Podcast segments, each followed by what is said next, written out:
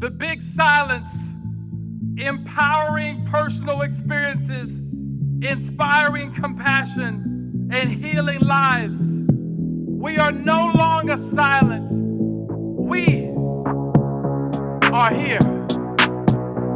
The Big Silence. Hello, and welcome to the Big Silence podcast. I am your host, Karena Dawn. I'm a mental health advocate, wellness entrepreneur, and co founder of the leading women's fitness community, Tone It Up. I'm also a New York Times bestselling author and founder of the nonprofit The Big Silence Foundation. I'm also a wife, daughter, friend, and yes, palm mom of five. And just like you, I'm a work in progress. I have experienced profound grief and trauma, and then found deep joy in life. And now I'm here to share my story, be a safe space for you to share yours. And we're having in depth conversations with psychologists, doctors, spiritual leaders, friends, and others who have been impacted directly or indirectly by a mental health condition. No more embarrassment, no more shame, no holding back, only healing. Let's go! Mental health is my wealth, the stress up on the shelf. Nobody can love me the way I love myself. Seeking ye shall find the truth and the light. I'm living my purpose, so I sleep good at night. No more depression or spiritual recession. And every day that I wake up, it's a blessing. So breathe in, breathe out. Everybody in the house know what I'm talking about. The big silence. The big silence. Hey, it's Karena here. Welcome back to the Big Silence Pod. I am just sitting here on my couch in my office at the end of a beautiful Tuesday. And I was sitting here just reflecting because I want to start the pod with this. Shout out. I don't know if you listened to the podcast with my friend Jenna Ballard from who founded ALA, Ascension Learning Academy. But shout out to you and your team of 24 students. It was one of the largest fundraisers we've done for the Big Silence thus far. And from 24 strangers really putting their heart and soul for a mission that they believe in surrounding mental health and personal development. And just know to Jenna and all of your team and all of those who donate to the Big Silence, you are providing hundreds and hundreds and hundreds and hundreds of people therapy for all through our programming. So thank you. And now, so this week's podcast, I'm very excited when I heard I was going to be interviewing Kris Carr. I've been following Kris for many years. She has so many books. I can't remember the first one that I read. But then she came on she's like, Oh, yeah, I've been following you and Tone It Up for years. And she does the app. And we just had such a great conversation. She's a New York Times bestselling author, wellness coach, a cancer thriver. She's also one of Oprah's Super Soul 100. She's a thought leader, uh, her new book is coming out, and I really connected with her on this since I am approaching the two year anniversary of my own mother's passing on September 15th, right before her book comes out on the 17th, I believe. And we talked about, you know, all of her mourning and opportunities to mourn and how to turn that around. And she, uh, the passing of her father recently. And yeah, so Kris is in this podcast, we talk about channeling fear and anxiety and the difference between getting over and getting through it, which I think is really important, and w- ways to deal with grief and loss and how it shows up in your body. I know a lot about that. It shows up in my body for real. But she has literally been someone who's had the rug pulled out from under her feet. She has been a stage for diagnosis for cancer for 20 years, and she is here making a difference in the world. Love you, Kris. Thank you for being on the pod and um, just sharing your beautiful purpose and with everyone here. So, listen up, and of course, share this podcast with a friend or a loved one who may enjoy it, and leave a review. Love you. All right, welcome to the podcast, Kris Carr. We were just talking about how we've followed each other for many, many years. And it's an honor to have you on The Big Silence. It's an honor to be here, Karena. Yeah, I feel like there's so many similar, well, one part of your new book, I'm Not a Mourning Person, is grief, which I want to get there and talk about that because I feel like in our friend group, age group. There's a lot more grief happening to all of us. So I think it's really important to open up and open that conversation. But first, I, I remember your story way back where you were diagnosed with cancer. Can we talk about that? A little bit about your background? yeah, absolutely. You know, it's one of those there were warning signs and then you go straight into the heart of the wake up call and life changes and in the beginning it changes in such a big way you don't think you're going to survive it and and then on the other side it's like wow this was kind of this there's so many wonderful things that came from the experience and so I was in a very different career, living a very different lifestyle. Wellness was not even on my radar martinis and cigarettes and bad men and like mm-hmm. all the things. All the good stuff. All the things. Living in New York City, I was an actor and a dancer and photographer. And I was just, you know, trying to get my career off the ground. And I figure I would like figure out fiber later, right? But but not now, baby, because I got big things to do. And then um, I wasn't feeling well for quite some time, but I kept sort of ignoring the symptoms, ignoring how I was feeling, what were you feeling? I had some pains and I had some, you know, just some I had fatigue. I had some stuff that was going on that um you know could have been something else, quite honestly. And so I just didn't really pay attention. Um, the last thing you think is going to be incurable stage four cancer. I was 31. Wow. Um, and and then on Valentine's Day, I got the news because you know, I finally hauled my ass to the doctor I got the news that I have a very rare and incurable stage four cancer. And that's when the journey began. That's when I really changed my life. I made a film about it. I've written lots of different books, some for cancer patients, some for folks interested in prevention. And um, I left my career and I started documenting my journey. In the beginning, I was given 10 years to live. The first doctor suggested a triple organ transplant. It was a lot of radical news coming my way really quickly. And 20 years later, I still live with stage four cancer. So amazing and crazy. Crazy. yeah, it can be at times. It's wow. And so, do you know what type of cancer? I have a very rare sarcoma, which is a soft tissue cancer. And you know, it can be aggressive, it can be slow growing, and it can change. So I have, I mean, I do feel lucky that it's been slow growing and pretty much stable for the last 20 years. And again, that could change sometime. But right now, today, I feel good. And I've spent the last 20 years teaching other people how to feel good in essence. Yeah.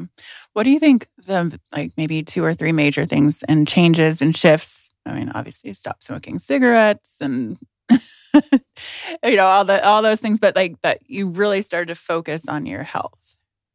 Yeah. So I radically changed my diet. It didn't change completely overnight because I had to figure out what to eat and kind of teach myself how to take care of myself. Um, Self care used to be what do I eat to stay slim for my job? So it would be like, oh, I'll just eat power bars, like three power bars and a cup of coffee. You know what I mean? Like it was bad because a big part of my career is I was a professional dancer. So right, there's a lot of pressure there on your your body and tons of pressure. Tons I was, of pressure. I was a model in my early 20s. I get it.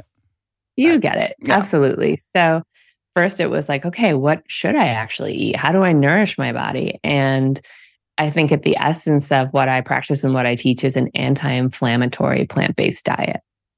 So that was number one. Number two, like anybody dealing with a health crisis, diagnosis, a radical change in their life, a grief, big loss, you know, all of the stuff that you so beautifully talk about and shine a light on and help people with.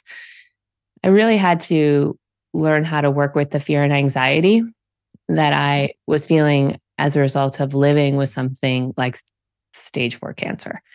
And so spending a lot of time learning how to work with that those emotions but also, you know, in meditation and mindfulness and just finding ways and practices to kind of come back to the present moment when I would find myself spiraling down the, rabbit hole.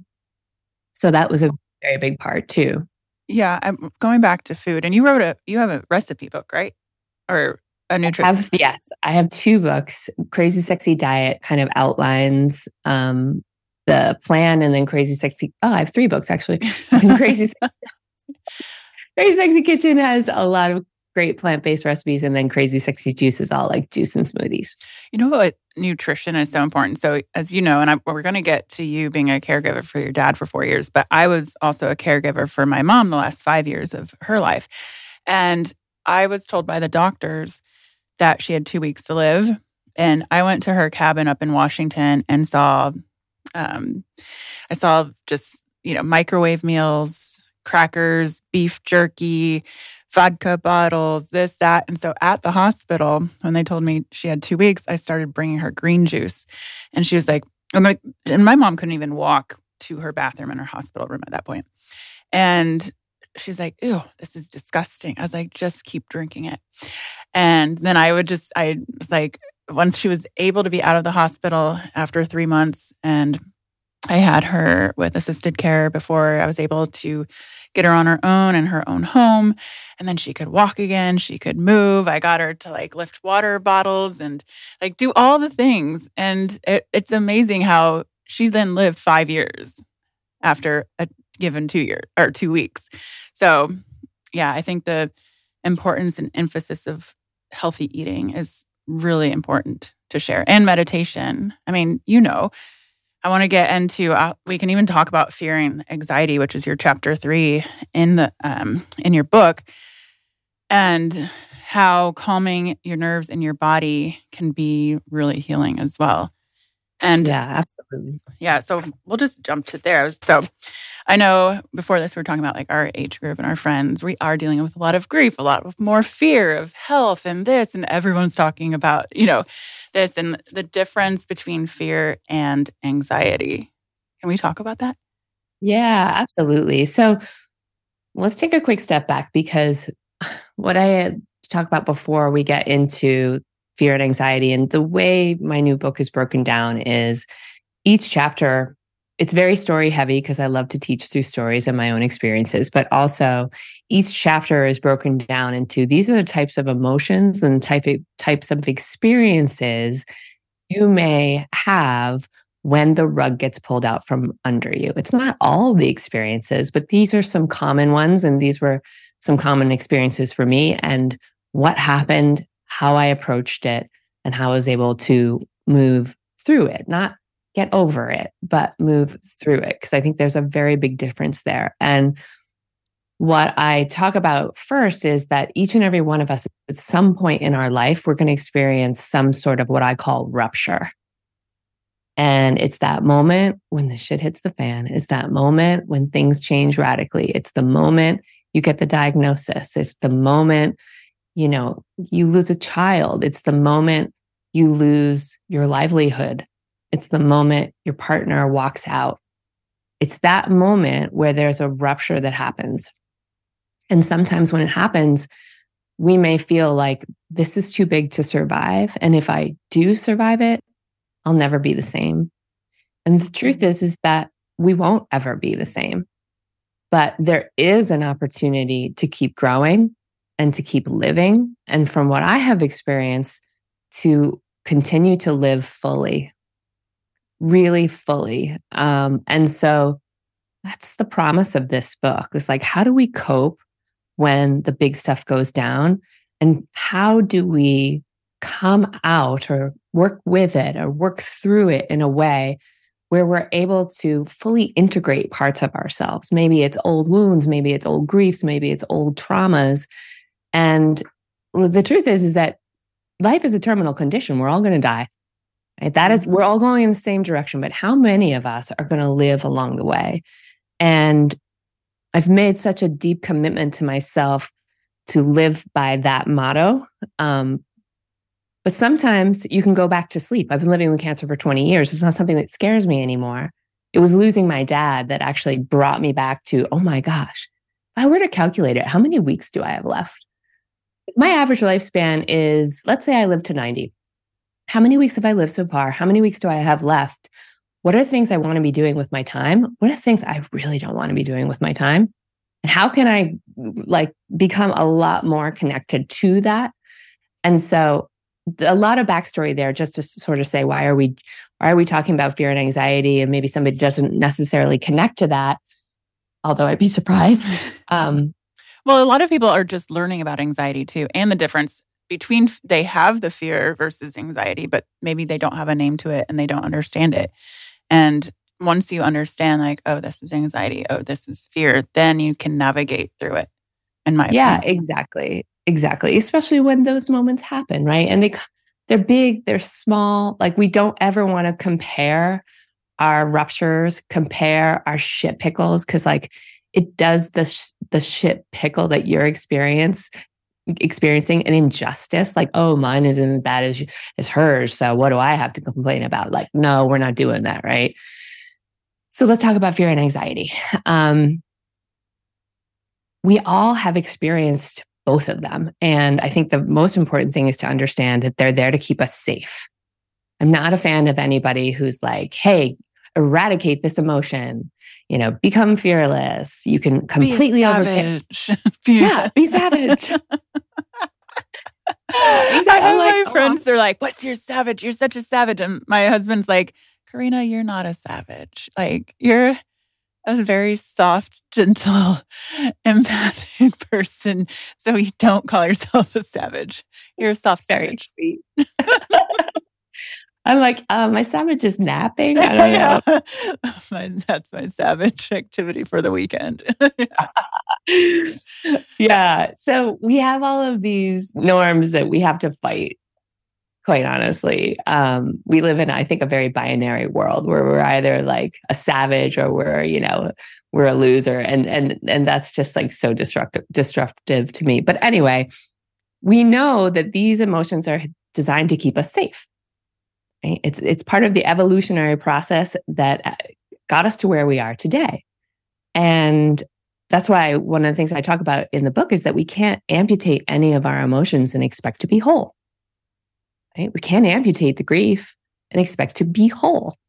We can't amputate fear and anxiety and expect to be whole because they're there for a reason. Um, and so fear comes on usually in a moment. You know, the deer jumps in in front of you when you're driving. Uh, something happens and it startles you awake. It has a beginning, a middle, and an end. And oftentimes, like a fear hangover because of all of the stress hormones that flood your body to get you to do what? Fight, flight, freeze, or WTF if you're me, you know? and so we can say, "Oh, wow, thank you, fear. This is this is what happens in my body. I start to sweat, right? Mm-hmm. I, my heart starts to race. You know, like a, a lot of physical things happen in my body. Oh, thank you, brain. Thank you, body. This is what you do when I'm experiencing fear. Anxiety is very similar to fear, except the difference between fear and anxiety is anxiety can be fear about something that may or may not happen. Mm-hmm. Oh, I know it well. You know it well. And so if it may not happen, what do we end up doing though? We end up potentially ruminating, spending time in that story, staying stuck in that mental process. And what I love when I'm working with my own anxiety is just to sort of say, is that happening right now? Could it? Yeah, could it happen in the future? Sure, but is is cancer spreading throughout my body right now? Because like I could easily like I had a fatty lump here, mm-hmm. and I remember when I felt it, I was like, "That's it. It's end times." you know, cancer spread, it's everywhere, you know. And I met with my oncologist. He's like, sorry, but it's a fatty tumor. You know, he didn't yeah. say sorry. He's like, don't worry, it's a fatty tumor. Yeah. I have like little, my dad gets them too, like little fatty things. And like, I'm like, I'm dying. And the doctor's like, it's, it's where your fat is being deposited. You can remove it or you can leave it. I'm like, okay, I'm not. You're not dying. But see, what's so funny is our mind very rarely tells us the good stories it tells you that you're dying. And it does that because it wants you to like take action, right? Well, if you're dying, you better be hyper vigilant. You better figure it all out. You better double down. You better, like, I don't know, give away all your good jewelry. Instead of saying, okay, right now in this moment, I am not dying. What I can do is make an appointment with my doctor just to check it out. But right now, in this moment, there's tools that I can use to self soothe and bring myself back to center. And what do you do? For me, it will be a couple of things. For me, it's usually just saying, literally, oh, this is anxiety. This is what my brain does. Taking a few deep breaths. Also, this is so up your alley, you can't always change the problems of the mind with the mind, right? So movement, movement, go out for that walk. Go out, go, go do a 10 minute workout with you, you know, and like go on your toning up app. Like you got to change the fucking channel when it's coming in hard. And I think movement is one of the best ways to do that. Absolutely. Um, so those are just a couple of ideas there. Another thing that I do because I always, I always will experience that sort of racing anxiety before um like I get scanned every 5 years. So I have a scan coming up. So before that, I'm probably going to feel heightened anxiety and that's okay. Right? But I love to do mirror work. So literally looking into the mirror and saying, I love you, Kris. I got you. No matter what that report says, no matter what the doctor shares, I got you. We're going to get through this. And just like continuing to, to self soothe and come back. Because I feel like for me specifically, when I'm flooded by emotion and I'm not able to manage my fear and anxiety, I abandon myself. Because right? that is my generational trauma. So I completely check out, disassociate, and abandon myself in unhealthy ways. And that mirror work keeps me connected so that I don't. Right. It's so important too when you have that fear or anxiety come on to not abandon yourself.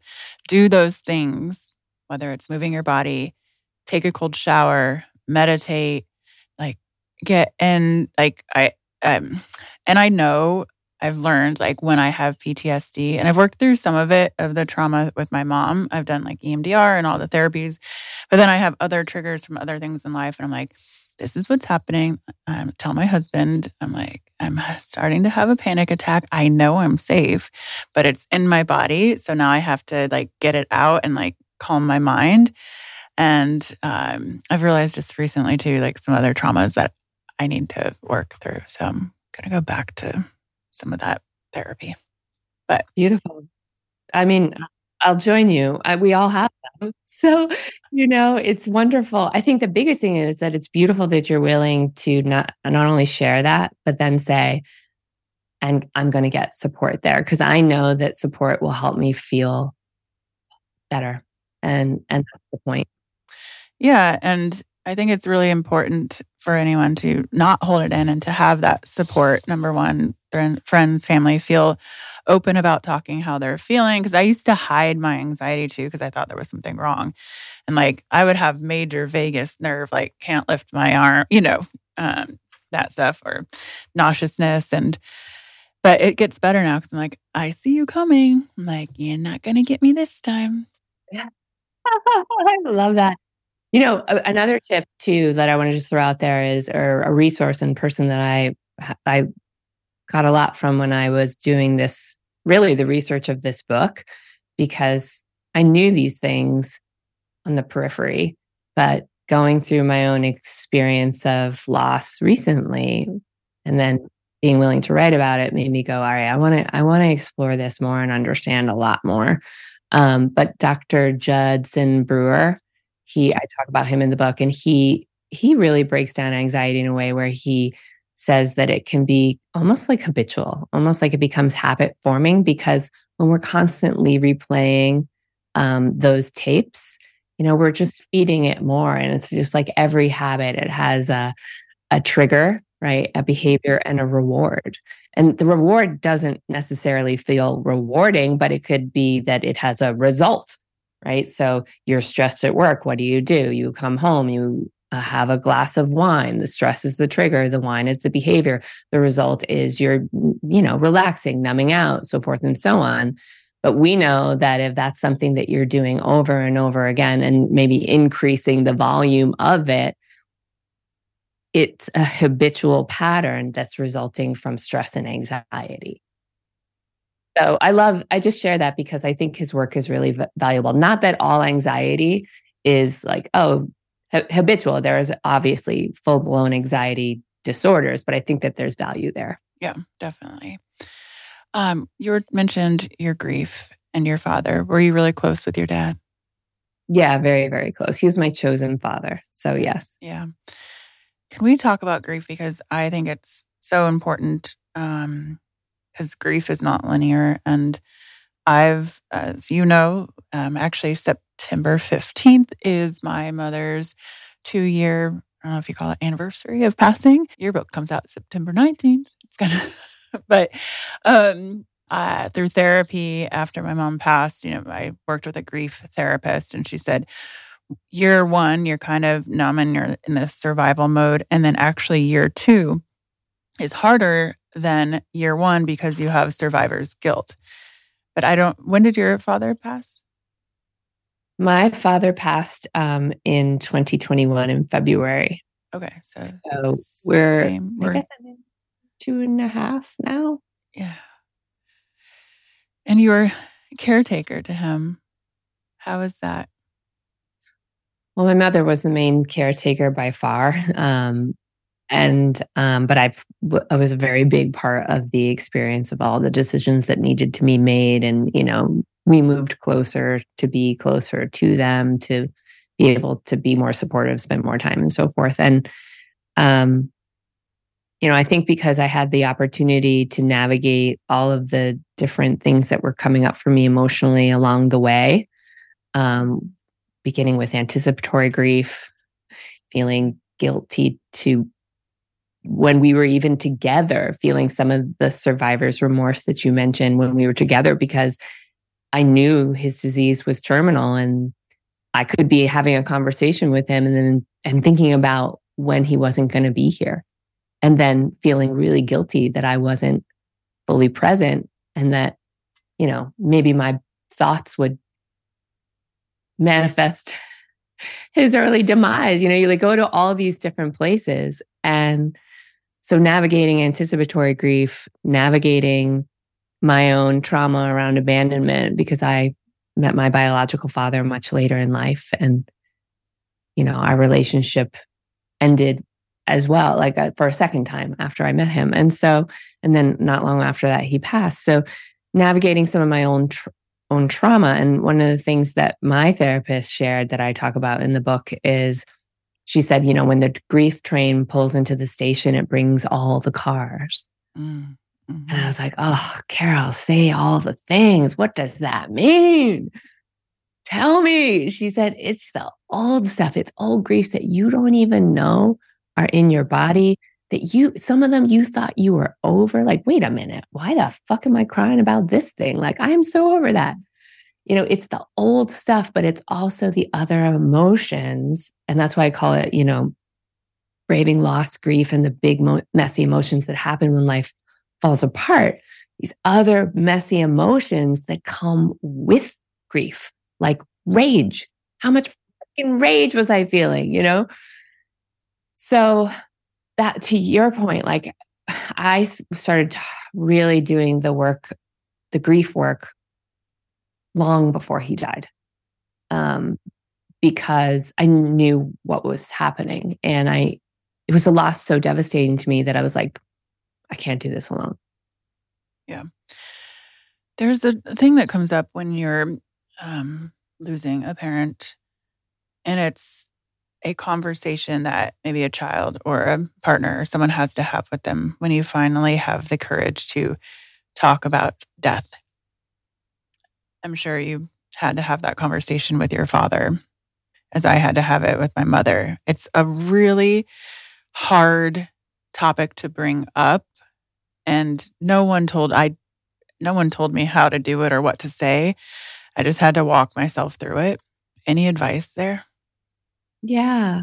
Well, first of all, it's very brave that you even had the conversation because I think more often than not, people who are dying may want to have the conversation. And it's the people who are living who are too afraid to do it because we're afraid we're going to get it wrong.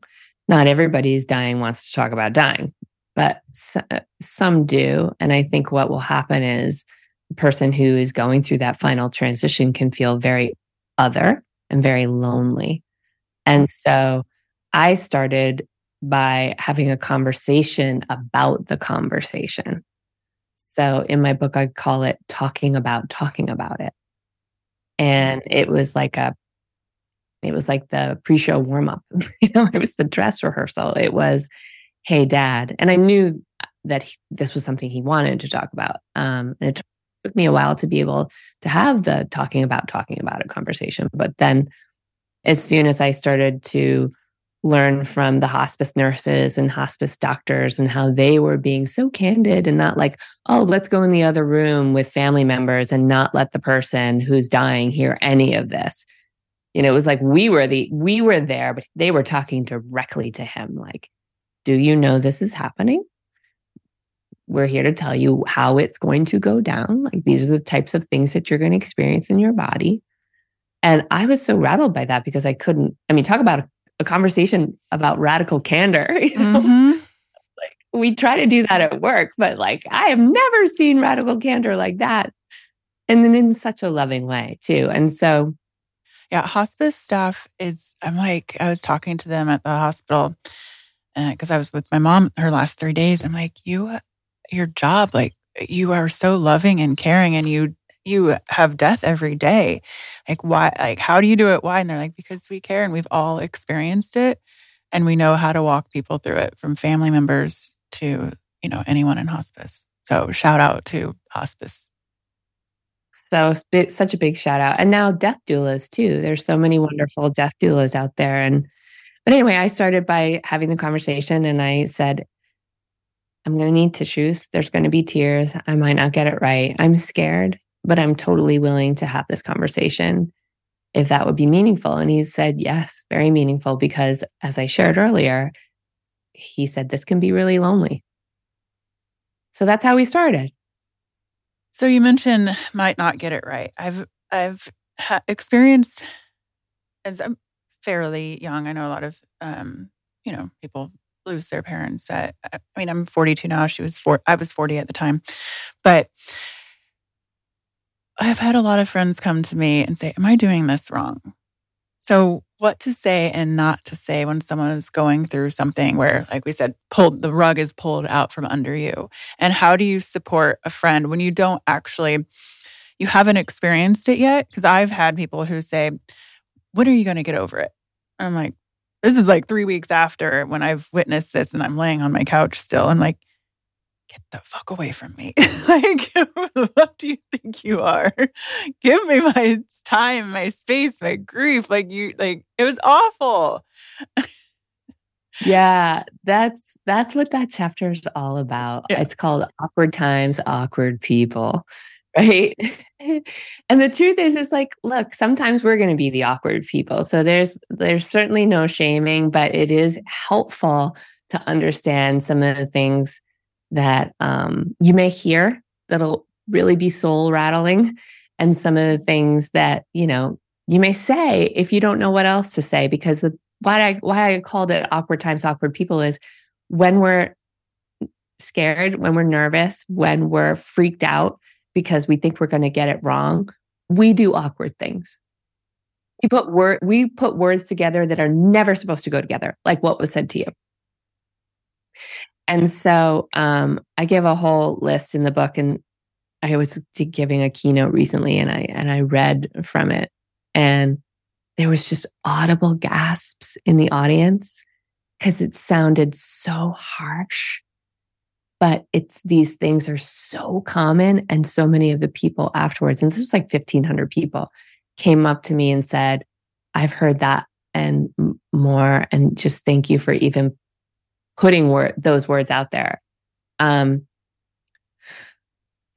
you know, when are you going to get over it? That's a big one. And you answered it earlier when you said there is no timeline, you know, and what I would say is there's no over, there's through.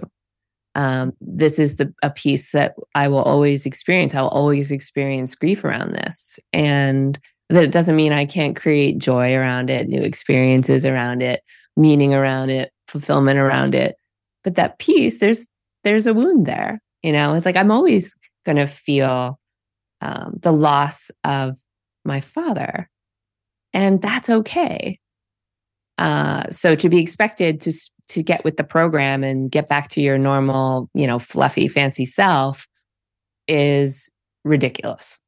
So that we just have to understand. Um, sometimes, you know, here here are a few other ones. You'll have another baby. I wanted this baby. There's other fish in the sea. I don't want fish. I want my person. Um, it'll everything happens for a reason. God doesn't give you more than you can handle. Doesn't happen to you, it happens for you. I mean, you, I could go on and on and on. And I think that some people might say, like, but I really resonate with it doesn't happen to me, it happens for me. Yeah. I mean, I always do say, because growing up with a schizophrenic mom and dealing with her, uh, my own stuff because of that, I, I always say I don't regret, I, I can't change anything. And I love the woman I became because of the hardships I had. So I guess in a way I would be like, I had to succumb to. It doesn't happen to me. It happened for me. but I don't know who I would be. And I, I, you know, even with, I was with my mom her last few days and she was all about regret, regret, regret. And I just let her know that like she raised, but not being there necessarily. And it wasn't her fault what happened with mental illness, uh, that she was able to raise a beautiful daughter and she should be proud. Yeah. Well, that's just so beautiful that you were able to give her that experience. Deeply, deeply beautiful. And um and deeply healing on levels that neither one of us can even imagine. Um I think we just have to be thoughtful about what we say because we don't know the other person's beliefs. And so um, I think that's the probably the biggest thing that I would share is like one of the things that would come for me is say, you know, why are you so upset? It's only a dog. I have five dogs and they are my children. like, but you know what I've found too, because when you're any of those things that you listed off that people may say because they don't know what to say and they're uncomfortable, they might not remember it. But I've, after going through therapy, and I remember those things in my brain and I hold on to it. And in my head, I'm like, how could you like say such a thing as when are you going to get over it? But then when I talk to that person about it, I don't even remember saying that. Yeah. So what do we do instead? Right. First, we don't shut down and feel bad and like feel like we can't do anything and we won't get it right. And, you know, or feel guilty because you're like, oh, damn, I I've said that.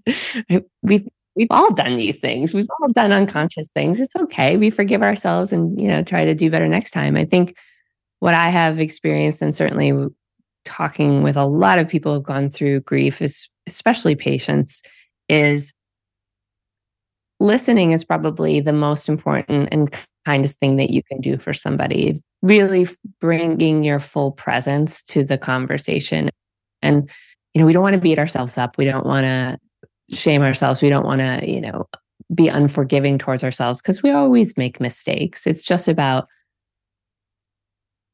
doing better next time. And so, one of the things that I talk about in the book is really being courageous about acknowledging what's happening. So, courageous acknowledgement, saying, I am so sorry for your loss.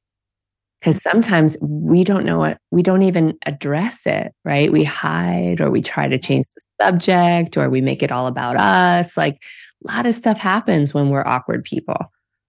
And so being able to say i am so sorry being able to listen as opposed to filling the conversation with your own anxiety and your own things that even if you think they're positive things the other person probably may not be ready to hear any of it they just need a shoulder um, and then the last thing I'll say is is actually showing up, right? So it's sometimes I know I've done this in the past of like, oh, let me know if you need something.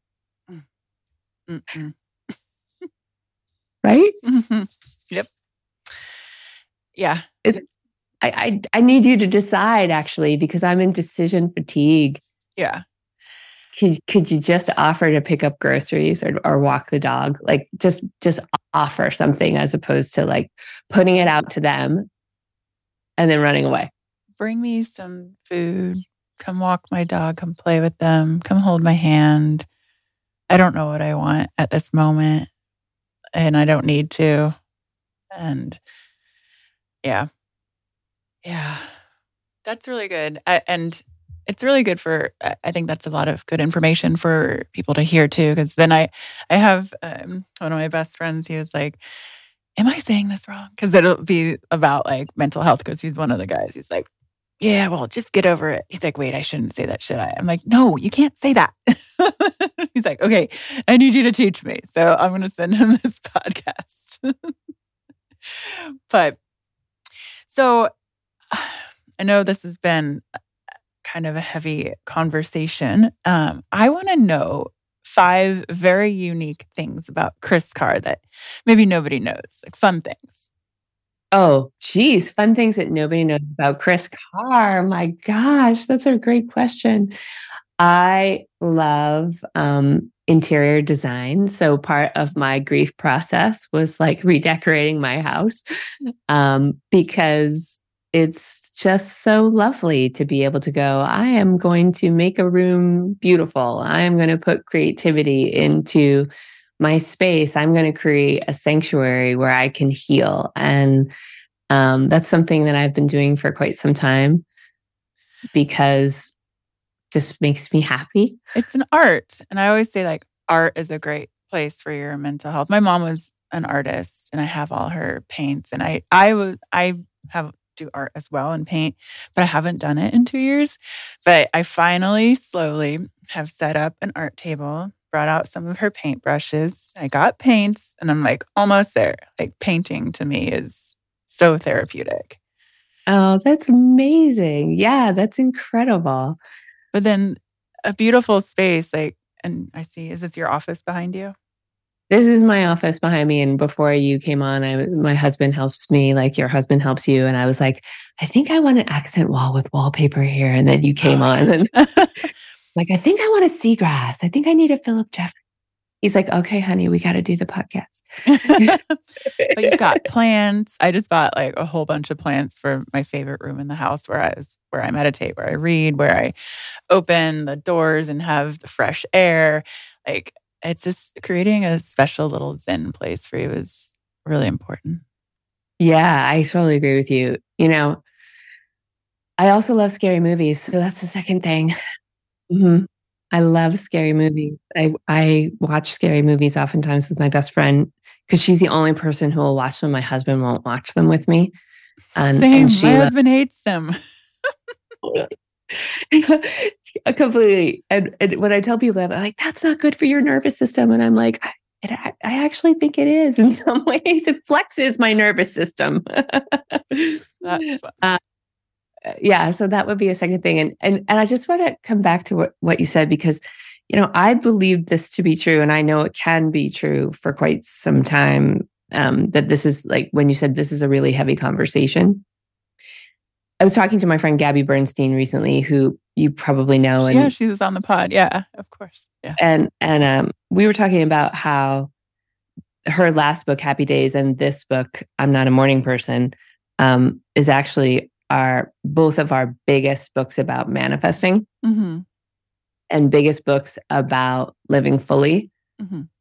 and biggest books about creating beautiful lives and I think that a lot of times people shy away from these conversations or these books. Or I, re- I can remember, Karena, when I was talking about writing a book about grief and publishers were saying, grief doesn't sell. Are you sure?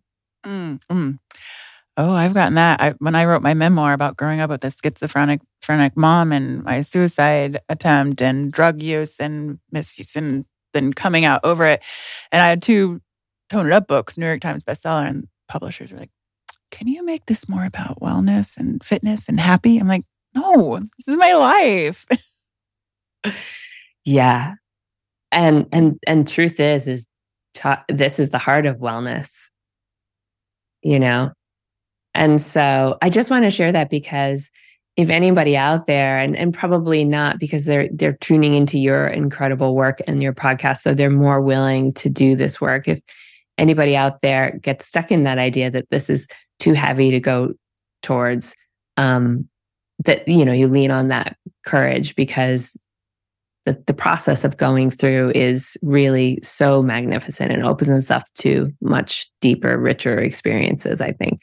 Yeah. And it is, you know, I love having those heavy conversations with my friends and then laughing later and just getting together and being like, this is life. this is life. It's mess, you know, it's life. so, three, you have three more things that maybe fun things that people don't know about Kris Carr. Fun things that people don't know about Kris Carr. Um, I like to, I'll just say more things because a lot of the stuff comes out with my best friend. I'd like to threaten her with by sending her like very um, awful dog figurines. okay. because she likes a very pruned and and zen like space with no extra. And so I like to text her terrible, terrible figurines of poodles and and um, Pekingese and things of this nature. So there's another one. These are very random. i love it. Going, going into the random box here. Sometimes I think I miss my calling, and I I I've fantasized about being an FBI profiler. Wow. Uh, so that is something because I love watching crime shows and and detective shows and and stuff like that. I'm not good with blood though. Okay, that would be a problem. So that would be a problem. And I have a bit of a temper at times. So that could be like I'd probably blow my cover.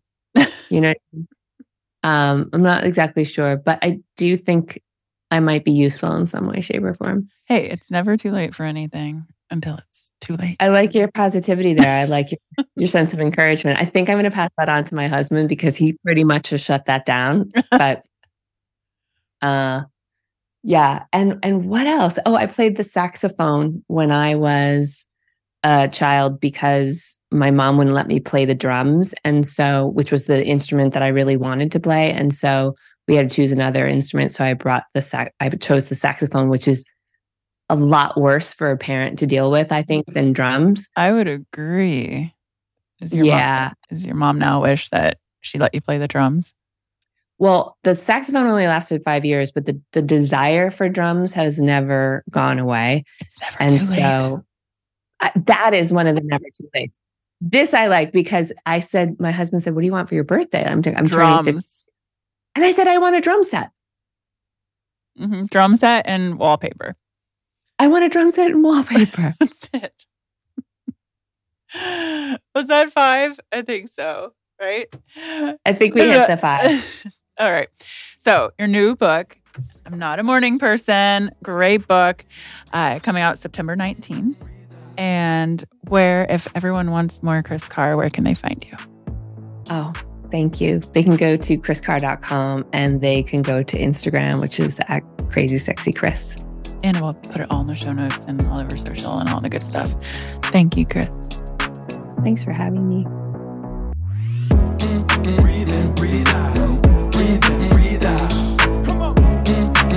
Thank you for joining us today and every Wednesday.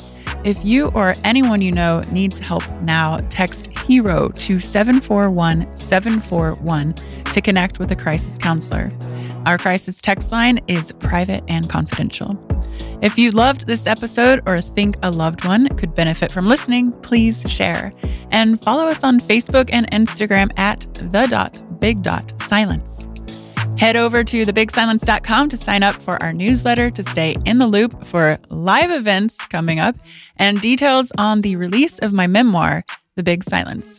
And as always, we'd love a like, subscribe, and leave a review on anywhere the podcast can be found. I love you, and I will see you next Wednesday. One, two, three, sing it. Here's to radical self love. The type of love that will defeat anxiety. The type of love that defeats depression. This is the one life. This is the moment. This is the time to dig in, to be who you already are. The big silence.